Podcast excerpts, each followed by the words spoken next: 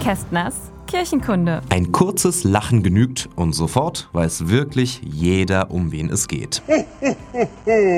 Der Weihnachtsmann. Ein lässiger älterer Herr mit Rauschebart, leichtem Übergewicht, rotem Pelzmantel und jeder Menge Geschenke.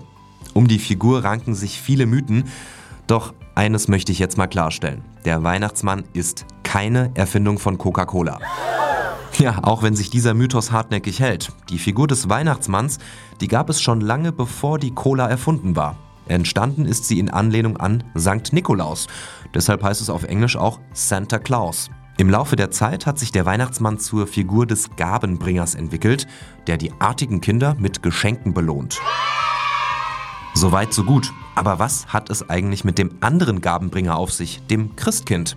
Erfunden hat das kein Geringerer als der Reformator himself, Martin Luther, weil dem der Heiligenkult in der Kirche nicht gepasst hat.